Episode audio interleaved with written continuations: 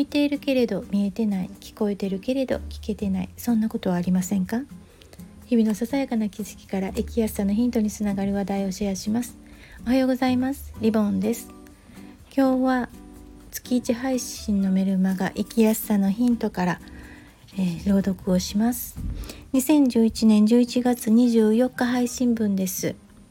タイトルが解き放たれる気分へです。聞いてください。どうして私はこんな風にしか考えられないのだろう。なぜあの人のように柔軟で軽やかな発想ができないのだろう。なんて自由にならない自分の心にイライラしたことはありませんか？まあそれに至る理由は一つではなく人それぞれ背景はあるのだと思うのですがその中の一つに役割期待を担っているということもあるようです。というのも私たちは成長する中で周囲の期待を取り入れそれに応えながら成長していくからです。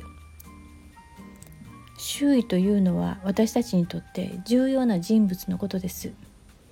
例えば親兄弟先生友人などです。これらの人々の期待に応えることによって社会性が身についてくるとも言えます。例えば長男長女として生まれた場合小さい時から「お姉ちゃんなんだからしっかりしてね」とか「一人でできるように頑張ってね」とか「弟や妹の面倒をちゃんと見といてね」などと言われた人も多いのではないでしょうか。これが日常的になるとしっかりしないといけないというしっかり屋さんという役割が形作られやすくなります。そして甘えていいところでもかたくなになり上手にヘルプにヘルプを出せないことがあります。そういう傾向の人が社会人になると周囲にうまく分担させていい仕事なのに一人で抱え込んでしまったりする。それがバーンアウトへとつながることもあります。また家族の中で病人がいて両親がそちらにかかりきりになっていたりまた母親が父親のことで手一杯になって子育てどころじゃないなどこのような形で子供時代にうまく甘える術を見つけられずに成長した人は自分に厳しい傾向が強く気持ちを緩めにくいでしょう。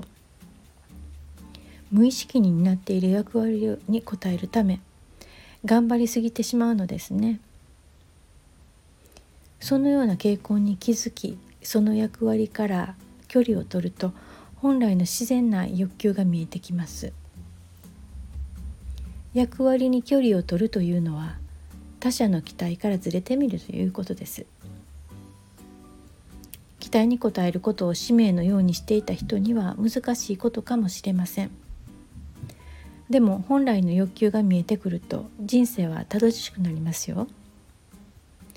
まずはあなたがどんな役割を担ってきたのか。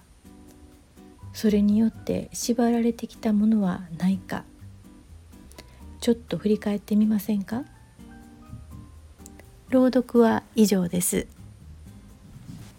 あの役割があること自体は悪いことではないと思うんですね。みんな役割を持って生きてると思うんです。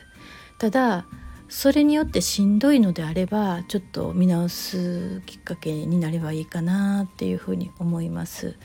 見えないものに縛られてるっていうことありますもんね、今日も聞いていただいてありがとうございました。